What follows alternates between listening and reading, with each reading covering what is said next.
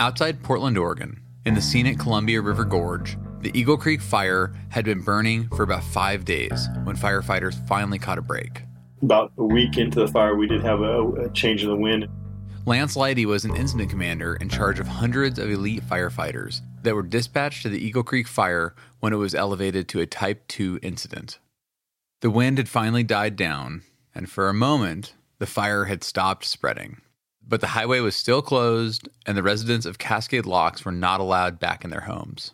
The fire was only 7% contained, so a sudden increase in the wind could cause it to once again continue its approach towards Portland, a heavily wooded city of 700,000 people that hadn't seen any measurable precipitation in 50 days. You know, our job from then on, after the first initial couple days, was to make sure that we were mopping up around houses, make sure there's no threat, staying ahead of the fire. On September 12th, 2017, things changed yet again. Ten days after the fire began, another wind surge arrived in the gorge. The fire quickly engulfed another 10,000 acres of forest, again putting residents of the gorge on red alert. Not only that, the new wind direction meant that new communities were now under threat, including Corbett, Troutdale, Gresham, and even Portland was back in the crosshairs. Everything had just gotten a lot more complicated. We had um, the Type 1 team come in, a Southwest team came in and took over uh, the Type 2, and so we unified with them. The government had elevated the fire from a Type 2 incident to a Type 1 incident, which meant way more resources and manpower. Yeah, the Type 1 teams brings in just more more resources, more people, a little more buying power, if you will. And so the fire went, you know, from a camp of two or three hundred to, you know, a thousand in, in just a couple days. There were now more than 1,000 firefighters in the gorge to fight this fire and stop it before it went nuclear. The new resources included more air support, which meant that a lot more water and fire retardant could be dropped from the air. But after the chaos of the previous two weeks, everyone remained skeptical that there was anything short of rain that could put this fire out, and it was nowhere in the forecast.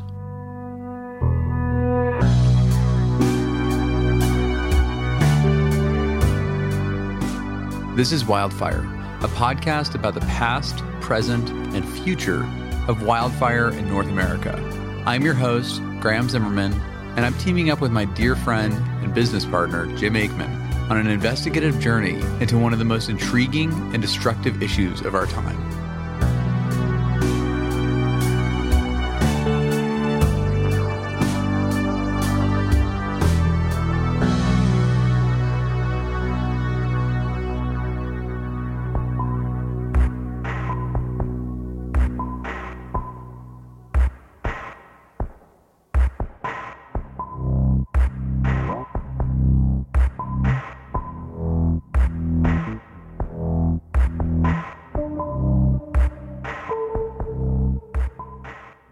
As we talk about wildfire, we are using the Eagle Creek fire of 2017 to drive home the important elements of this complex subject.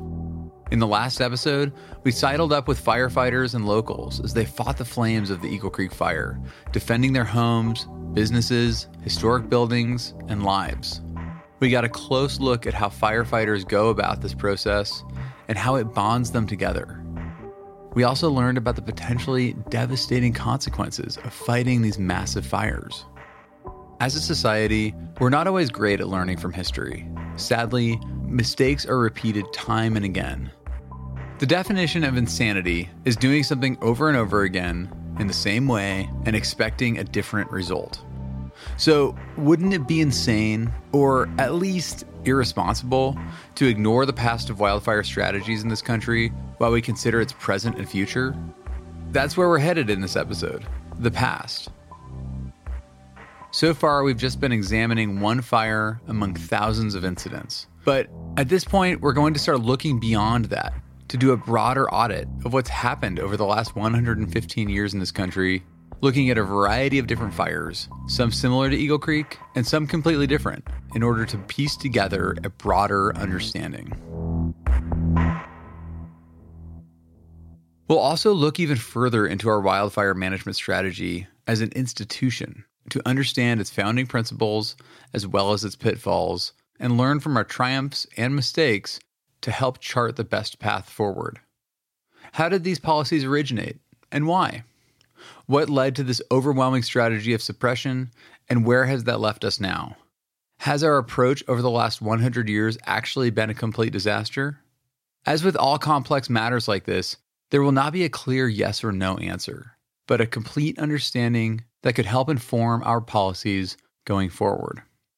In addition to the past of the Forest Service, we'll look back at our individual pasts, myself and Jim, for perspective on the young man who started the fire, how this kind of thing could have happened and what might happen next. We'll reveal everything that we know about him, from press releases and news articles to hopefully make some sense of his crime. From there, we'll look at the birth of the National Forest Service and the beginning of the 20th century, the pioneering efforts of Teddy Roosevelt and Gifford Pinchot, and the systemic perception of wildfire that has sunk its roots so deeply into society's consciousness that it has been next to impossible to change. And we'll speak to those on today's front lines, fighting for that change, on this episode of Wildfire.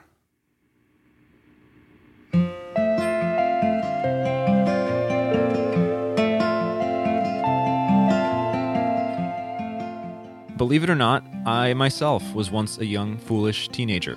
In fact, I don't think it was even that long ago, somewhere maybe around my 30th birthday, that I actually started thinking like an adult. Whatever that means. Perhaps it means thinking ahead, being responsible, taking care of myself and my things, paying my taxes, making my bed, brushing my teeth for two minutes twice a day. Well, maybe I'm not quite there yet.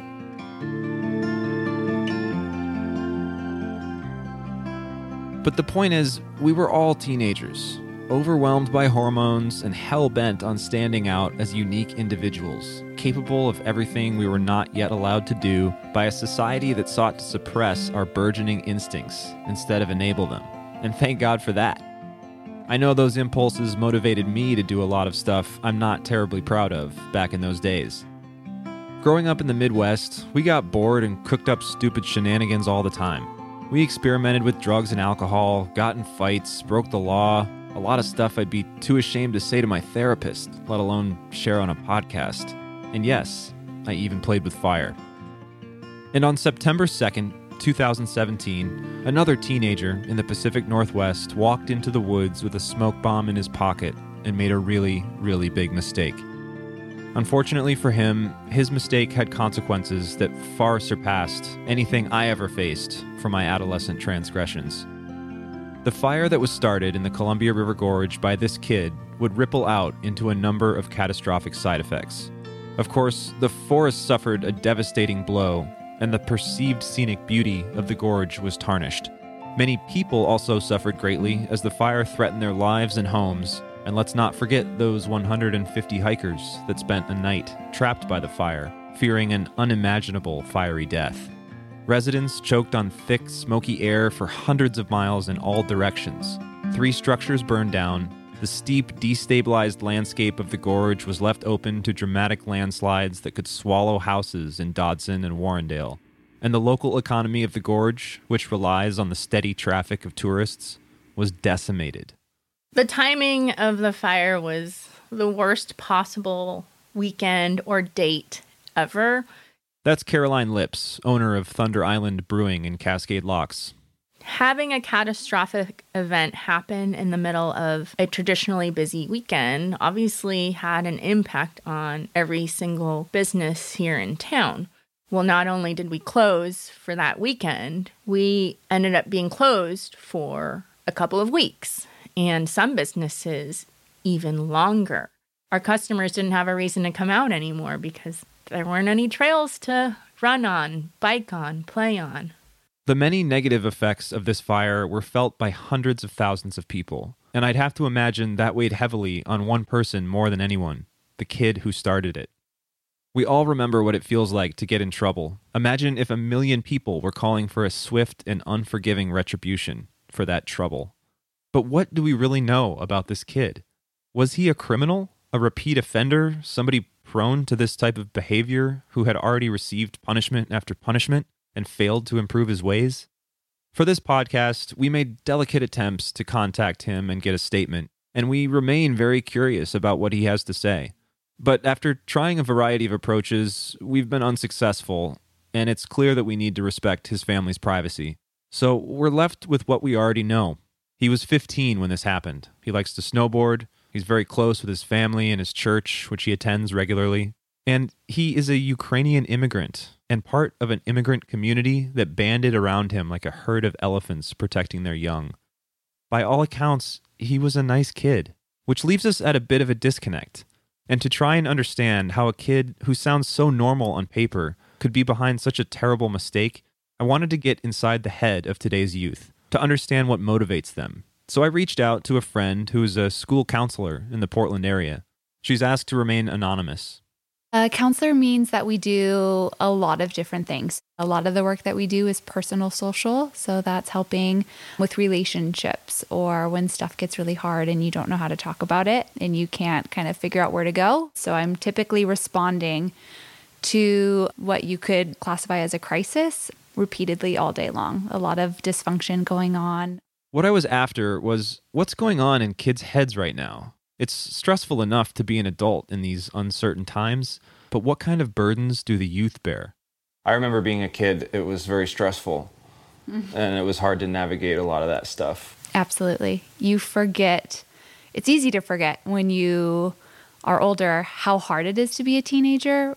No one, I that I know of would want to go back to high school or would want to be a teenager over again because the problems that you deal with are adult level problems. You're dealing with relationships and you're dealing with things going tough socially, and you've got to balance parents and you feel ready to be on your own or make your own decisions. But I mean, developmentally, you're not there yet. You have like these hormones that are super intense, but you don't have the skills or the development to handle them in a productive way most of the time.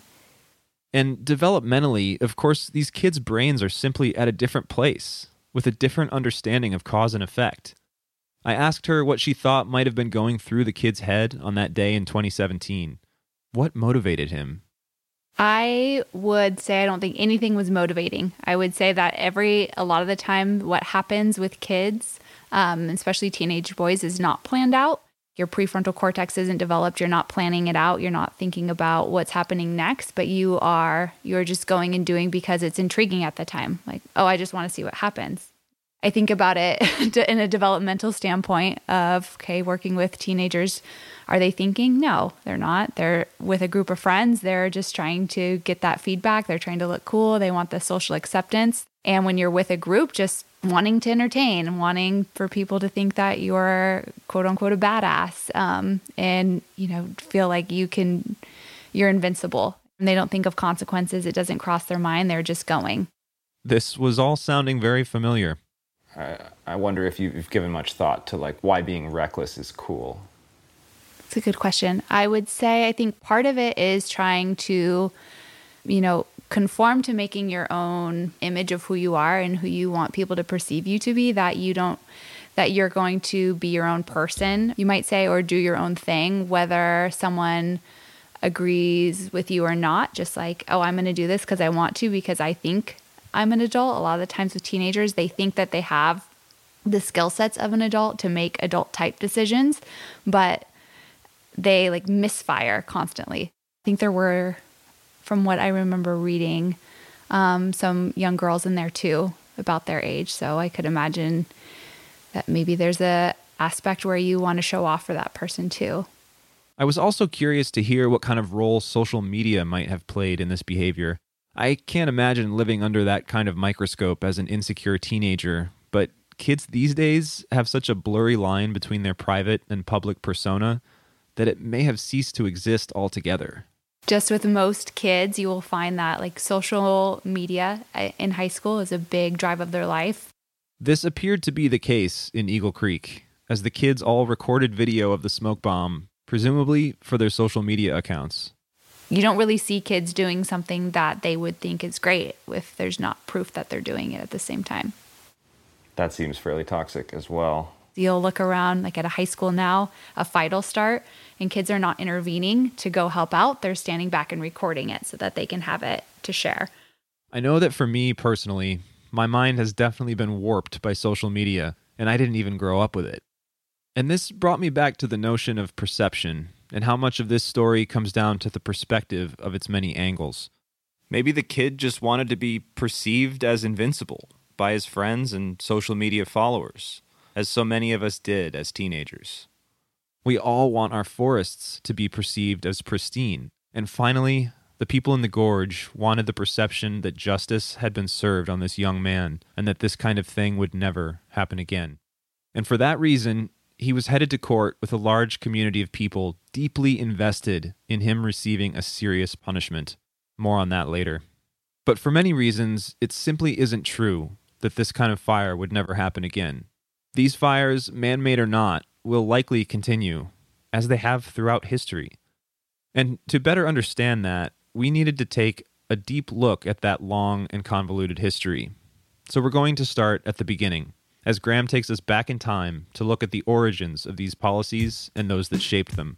But first, a little personal introspection from him as well.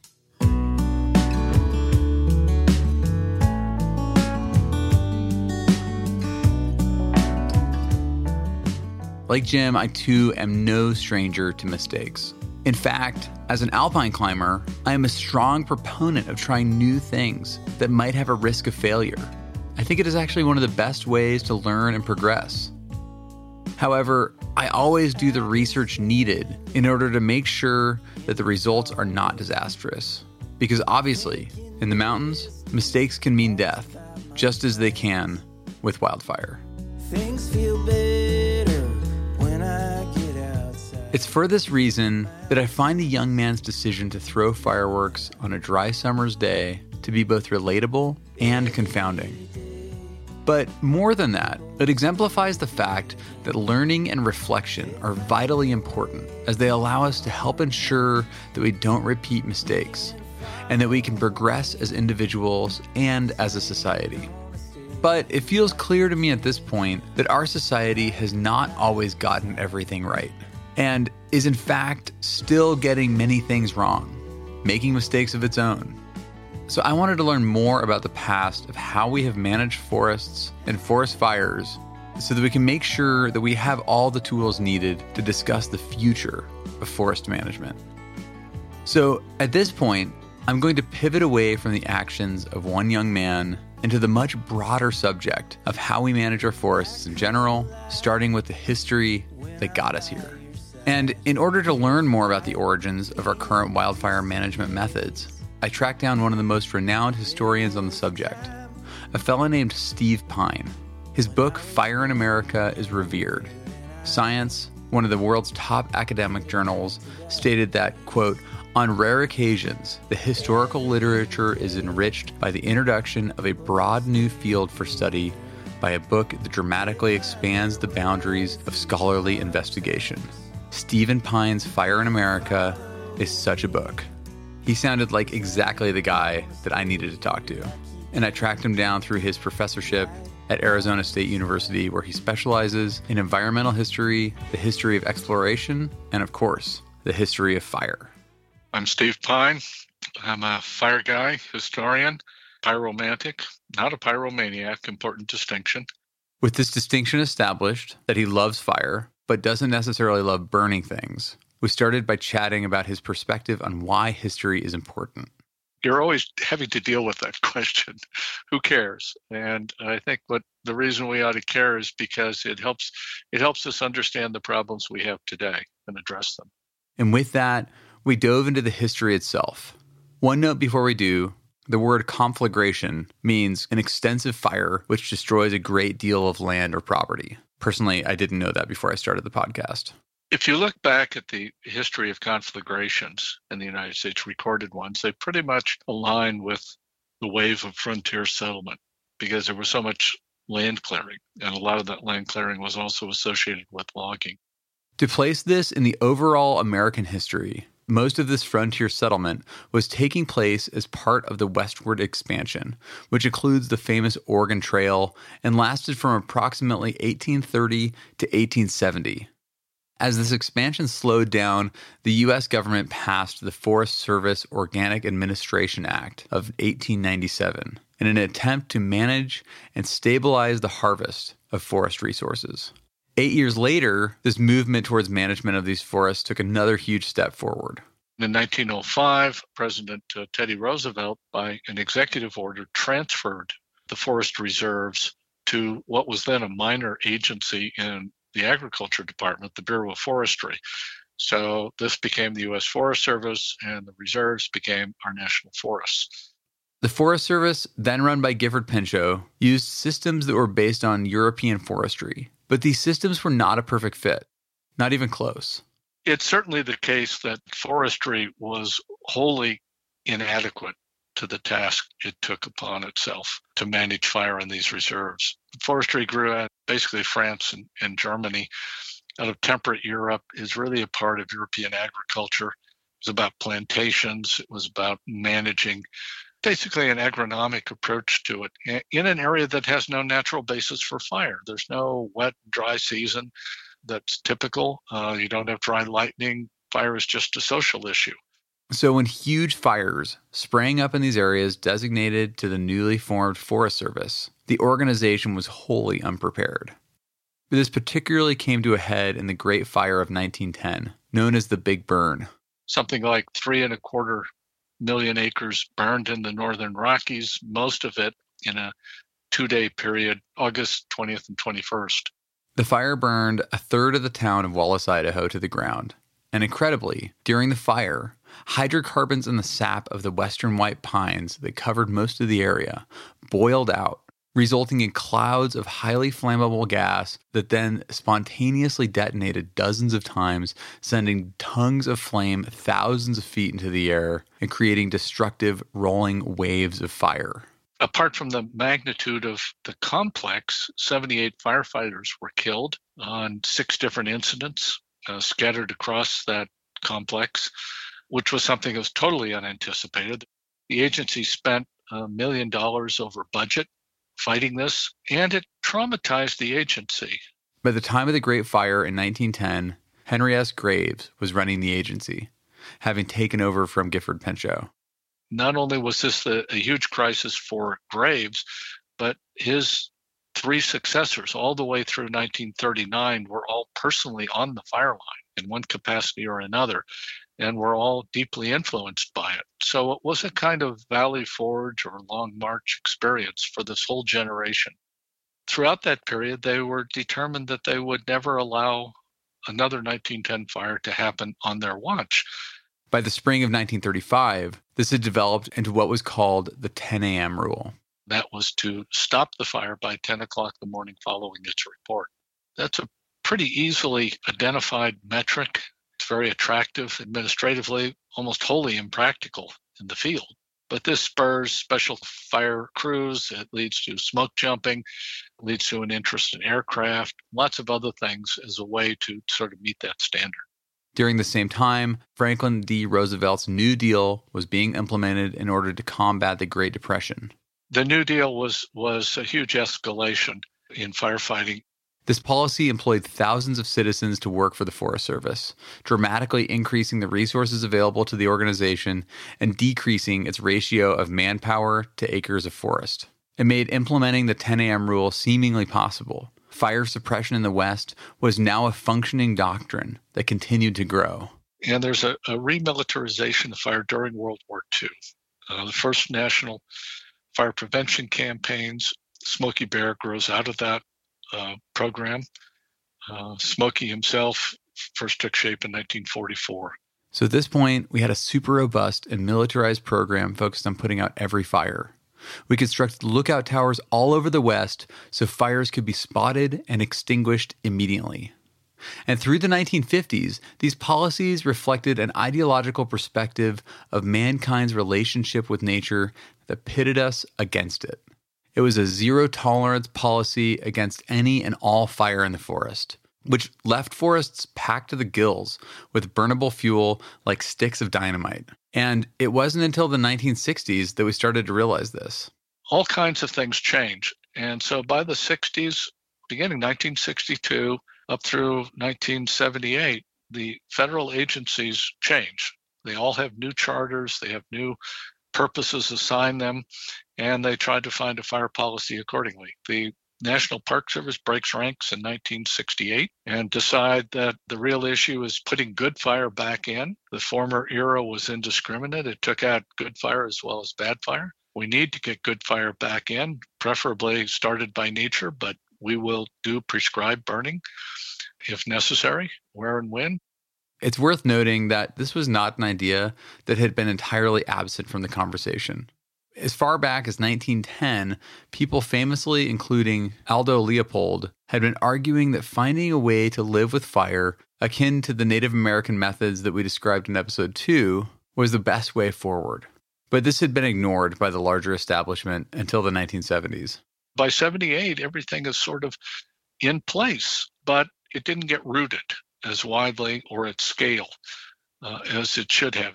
And it all fell apart in the 1980s. The Reagan administration wants to roll back a lot of environmental reforms, reopen the forest to big tree logging, introduced all kinds of stuff, which really caused the Forest Service in particular to become increasingly dysfunctional. Preventative measures went to the wayside, and full scale logging went into full effect, and fuels began to pile up as full suppression tactics came back into vogue. The Reagan era ends with the Yellowstone fires, 1988, um, which were a major media event. So, this 1988 Yellowstone fire is really interesting to me for a number of reasons. One is that it's the first wildfire that I remember in my life. I was a little kid, and it was all over the news. It started as many smaller individual fires, and due to drought conditions and increasing winds, it all combined into one massive conflagration, which burned for several months over a total of nearly 800,000 acres.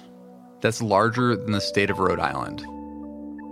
Thousands of firefighters were brought in to quell the flames, alongside a fleet of aircraft using the latest in fire retardant technology, all at a cost of $120 million, which in today's dollars is about 250 million. And while the burning of the park with its massive flames was a huge media event, the most important and challenging element was that in the end, there was consensus that all of the effort and money put into the firefight was deemed to have had little or no effect on the fire. And this forced the public to start reconfiguring how they thought about firefighting and fire management. It strikes me that while the fighting of the Yellowstone wildfire of 1988 was wholly unsuccessful, that it did gain so much press and really alerted the public to this issue of wildfires in the West and really kind of put that on the front page and at the front of people's minds, it, has had quite a bit to do with what has driven us into kind of our modern age of, you know, trying to figure out how to deal with forests in a modern way. So, in the wake of the 1988 fires, much was to change. And to pick up that story, Jim is going to dive in with a firefighting expert who started the Forest Service in the 1990s. I'll let Jim take it from here.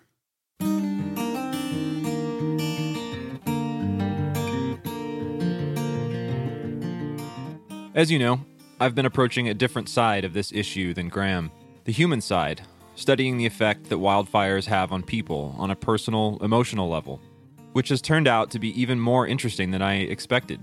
After all, fire is a highly emotional subject, and it always has been. A long, long time ago, fire became an important tool in our evolution to become the sophisticated creatures that we are today but it also has the power to take away and to destroy.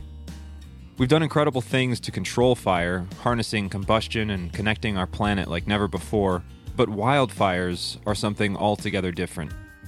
Back in the beginning, after the turn into the 20th century, wildfire was vilified. To quote Gifford Pinchot, fire has always been and seemingly will always remain the most terrible of elements. As we've learned from Graham, we waged a war on wildfire as a nation. But is wildfire really terrible?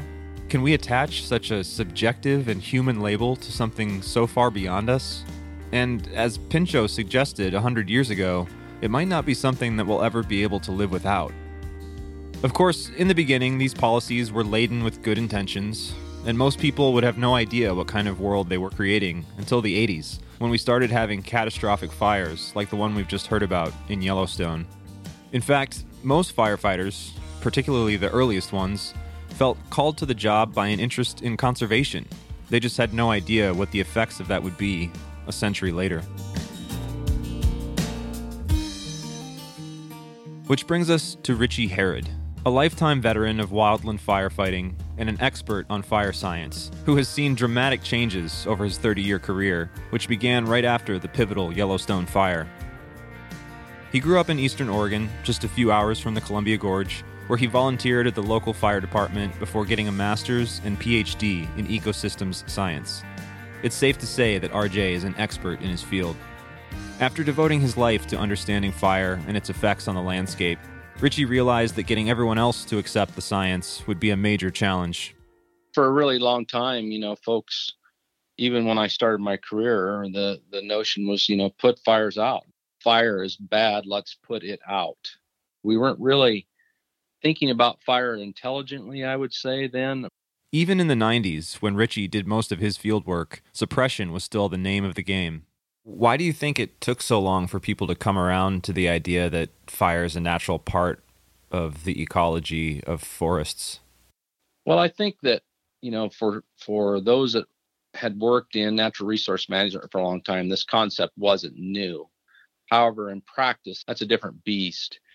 A line officer, you know, the decision makers in the Forest Service, the public, what they view of fire, even to this day, is that you know, it's uh, a force that needs to be tamed. It needs to be put out. And for a line officer, the risk associated with loss of timber value or the fire coming to town and having an impact on a private resource or a private structure, um, you know, that's where a lot of the pressure comes from and why it's kind of hard to put your mind around hmm, some fire might be good because in the future that might change the way fire burns in the landscape and actually make it easier for us to protect those values at risk. Convincing the public that some wildfires are good is tricky, but convincing the government could be even harder. And wildfire management in the United States is inextricably attached to timber. Forests are inherently a natural resource, and we all use paper products. In fact, much of the forest in the Pacific Northwest, especially Western Oregon, is owned by lumber companies who provide timber for those products. But in Richie's opinion, the Forest Service became a little distracted from its original mandate to set aside and preserve our forests in order to protect this natural resource. The Forest Service became interested first in preserving trees as a commodity and reducing the severity of high intensity fires second. And that lasted until the end of the 20th century, the logging industry grew by 1,000%, and clear cutting went into full effect. You can't drive through Oregon without seeing the scars of this unfortunate era. Every tree in America had a dollar sign on it, which seems antithetical to the very existence of the Forest Service. But timber is obviously essential to all of us, and that creates an interesting paradox. Additionally, not only were our policies out of alignment with our forests, they were not in the best interest of our firefighters. These young people would sign up essentially to fight for their country, similar to joining the military, and they were hungry for the action and excitement of the job. As a young individual, it was exciting because we were on call and uh, you're up late at night and lightning storm come through and you get a report of a fire and you would go to it and it was exciting and um, but i think the mantra was keep your head down, son. All we want to see are your elbows and assholes. Do what you're told. The whole situation was suppress, suppress, suppress. That's Jessica Kilroy, the hotshot firefighter from the last episode.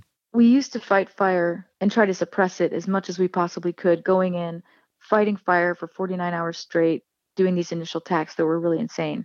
So, unlike the Native Americans, who used to have a very incredible process where they would do these underburns and burn certain parts of the forest to create these really healthy habitats. We just kind of stopped it. We weren't aware of, of that, those repercussions until, hello, our cities are on fire. Should we have put so many firefighters' lives at risk for the sake of a misguided agenda? Should these young soldiers be sent into battle for a war they couldn't win?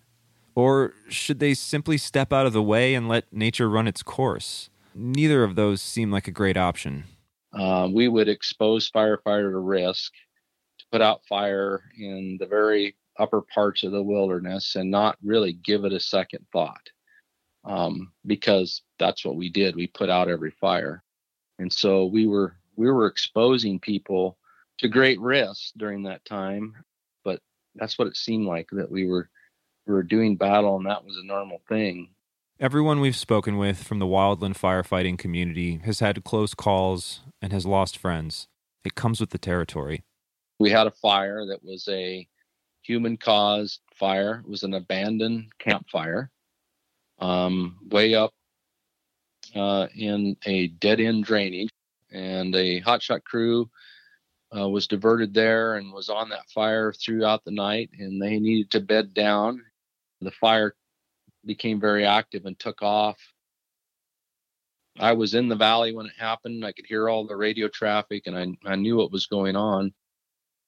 It was explosive fire conditions, and some individuals were trapped. They ended up having to deploy their shelters, and um, in four four perished.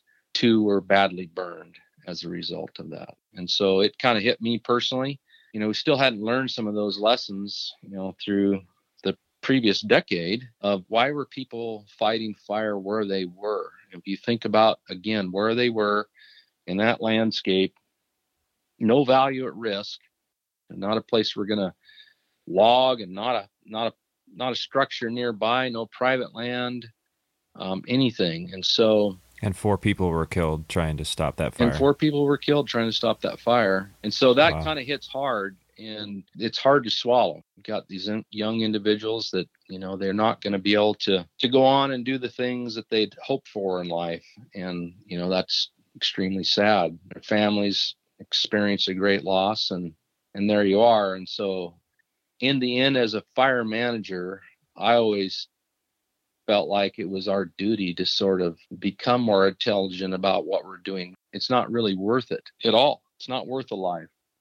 So we need to learn to live with fire that because it's not going away and we can wish all we want as a society that we just put them out and make that smoke go away but they're simply not.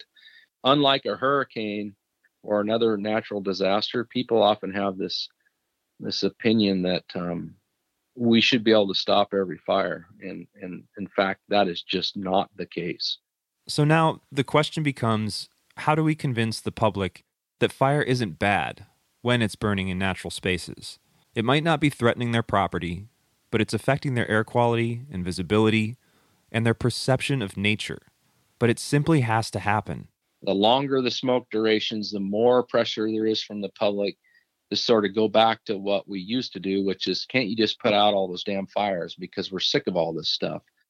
I think, you know, back when we were doing the fire suppression the way we were, it was a lot easier to talk to folks because people were getting paralyzed and killed and truly were in the middle of the fire, just like doing your darndest to get it done. And so there wasn't really any as much of a why aren't you doing something because we were and so, how do we solve this paradox? For now, the best solution seems to be information. Create a more informed public and wildfire strategy, and the rest will follow. And thankfully, we're already seeing progress. It's not that they're doing less, it's that they're doing it differently. It's super complex. The way that they fight fire now is they use the air ops and the communication between the folks on the ground and the folks in the air, and they are working together to burn as much fuel as they can, as slowly as they can between the structures and where the fire has begun. There's a lot more science involved. And instead of just putting people in there to get them killed, there's a much more safe approach. And it's also just a lot better for the environment. These changes that Jessica is describing demonstrate that we are actually learning from 100 years of fighting fire in the enormous forests of the American West. I think we fight fire much more intelligently than we did those days. Richie made it sound as if the only way to truly fight wildfire was to prepare for it. It's not only preparing the landscape for when it happens, but it's preparing us. People have to understand that fire in the landscape is quote unquote natural. It's happened for eons. And Richie's vision for the future of wildfire management includes every one of us we have to prepare our landscapes, prepare our communities, and, and do a better job of learning to live with fire. I think that's really what it comes down to. And we need to come together as a society about how it is that we're going to go about fighting fires. It would certainly be better for the firefighter, I can tell you that much. And it'd be better for our landscapes. Perhaps Gifford Pinchot knew more than he realized about the future of wildfire when he proposed that it would always be a part of the landscape, however terrible. But maybe we don't need to be as terrified today as we were in his time, because we now have a better understanding of it. We're never going to live in a world without fire, and we wouldn't want to. Instead, we need to learn to live with it and move away from this unattainable and unsustainable goal of suppressing all wildfire.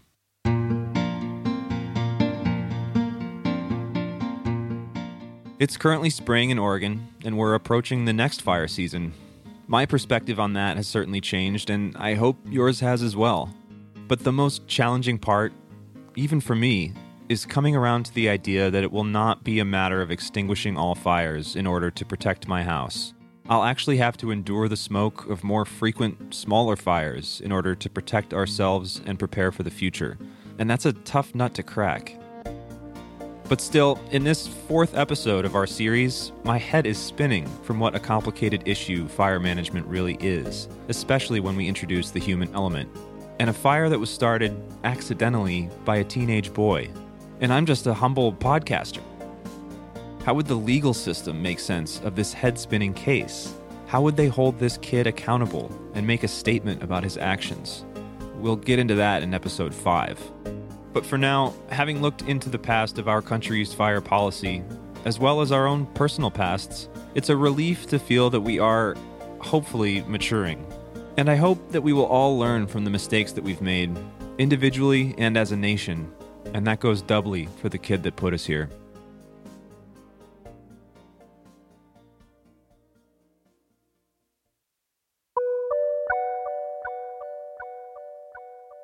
This episode gave us a unique view into the past of wildfire in this country, which is clearly something that we are still trying to understand.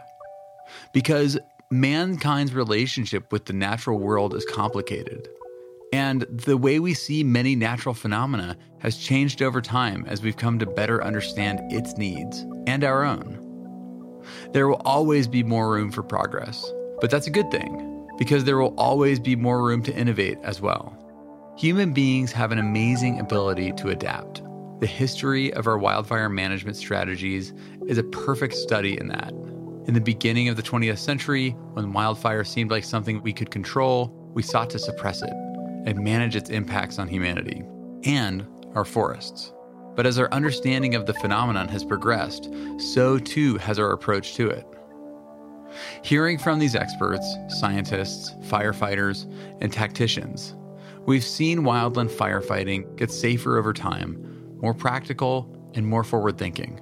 We've heard that there is still a ways to go to make this a more perfect system, but Jim and I find great comfort from our exploration and the opportunity for everyone to work together to build a better future. One that might not always be green, but also black and ashy, where forests have experienced fires as a natural part of their existence. Of course, we will never be able to simply accept fire and move out of the way when it arrives. We will always need to do our very best to protect ourselves and everything we've built. But hopefully, through education and better management, we can prevent catastrophic fires and man made accidental fires and develop a keener, more symbiotic relationship with wildfire. And so here we are, at the end of our fourth episode, where we've examined the many sides of this complex matter. We've looked at the science, we've looked at the history, we've talked to those who are most closely affected, both civilians and public servants. We've armed ourselves with as much research and perspective as we could pack into the series, and the time has come to look forward, to use these tools and discuss the future of wildfire in this country. And that's where we'll head in the next episode. And finally, we will be wrapping up the story of the Eagle Creek fire, which would continue to smolder in the Columbia River Gorge for months, but was mostly contained, and the incident level was de escalated. But for the young man who kicked this whole thing off, the story was far from over. He was headed into his trial, and the community began to split between calls for justice and calls for compassion. everyone was wondering what fate held in store for this freshman kid. Join us next week for the thrilling conclusion of Wildfire. And stay tuned after that for a special bonus episode that will explore the language and media surrounding wildfire in the United States. Thanks for joining us.